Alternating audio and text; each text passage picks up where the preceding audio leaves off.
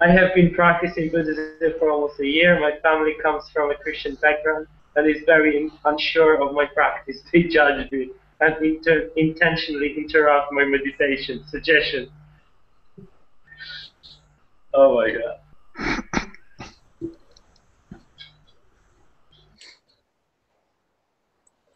Intentionally interrupt my meditation. That's hardcore, isn't it? yeah. Well, my grandmother did that. My Jewish grandmother, she did that when I was meditating. She got really freaked out.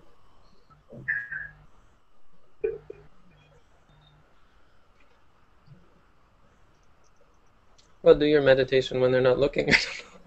do your meditation at night. Um, Barricade yourself in a room.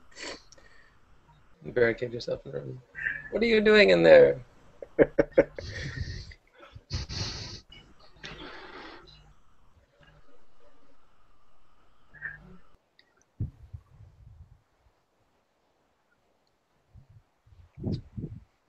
Um, I talked to them about it. It's not um, the kingdom of God is within. I don't know. Isn't there isn't there room for meditation in Buddhism? Tell them it makes you a better person. Doesn't God? No, make- actually, yeah. actually, there are some uh, Christians. Uh, they practice meditation. Yeah. So I mean, Christians like uh, uh, Christian monks even practicing meditation.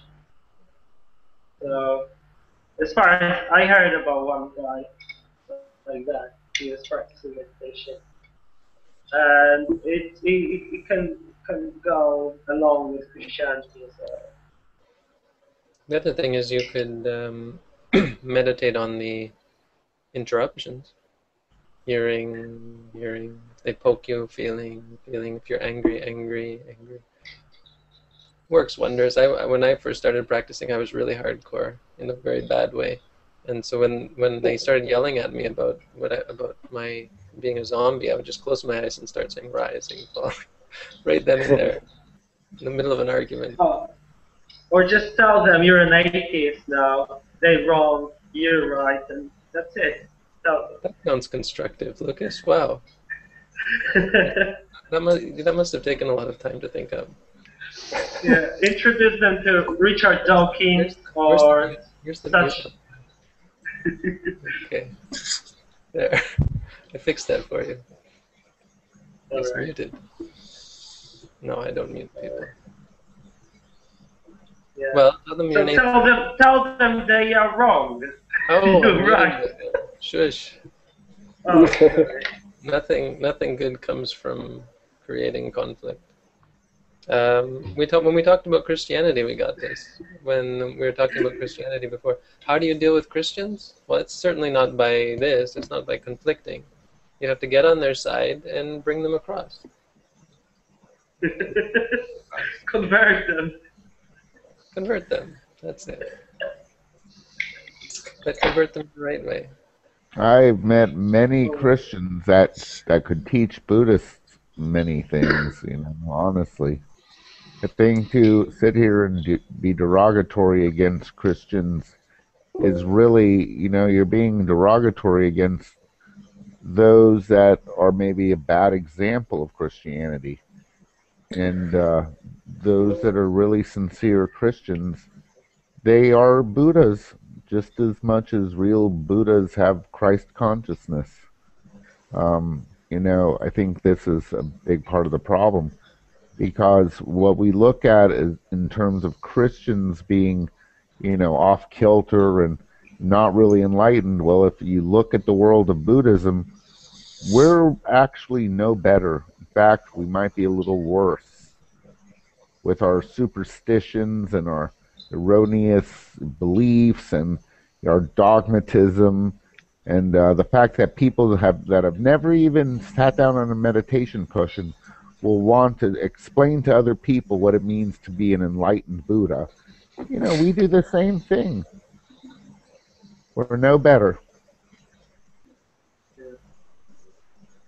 That's a little harsh, I think. Yeah. Nah, it's not harsh. It's just truth.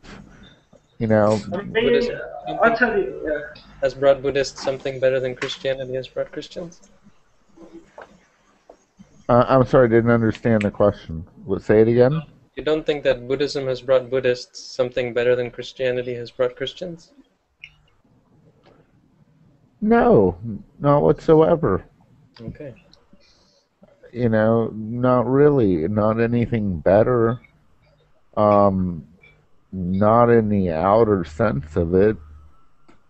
Buddhism, uh, when I look at the outer uh, manifestations of Buddhism and Christianity, um, most actually Christianity Christianity seems a little bit more modern, a little bit more compassionate, a little bit more willing to actually help beings in suffering. And what I see from Buddhism is a complacency of wishy-washiness. Oh, you know, let's be compassionate and mindful. But I see a lot of people just being self-absorbed and talking about their own meditation. Hmm. And so, no, I don't. I see a lot of hypocrisy. But then I've been a Buddhist for 30 years. I'm no longer enamored and allured with this idea that Buddhism is better than anything else. Wow. I I realize that that's not the case. Each individual, you know, you know, just be, just because somebody professes that they are a Buddhist doesn't mean that they are anything like Buddha. And No, there we will agree, you know. They tend to think that Buddhism is better than Christianity, for example. Right.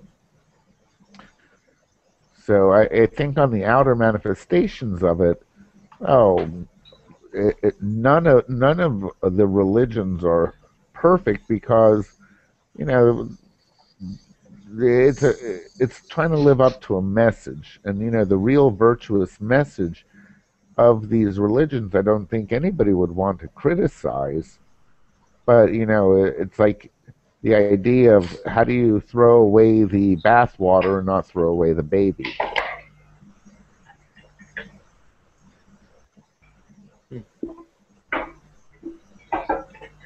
No, last time I said something about religions. I don't think religion is a good thing. Because there you got these people calling themselves Christians and Buddhists, and uh, you know some Christians are better than some Buddhists, and so on and so on. Um, I never came across any Christian that would say.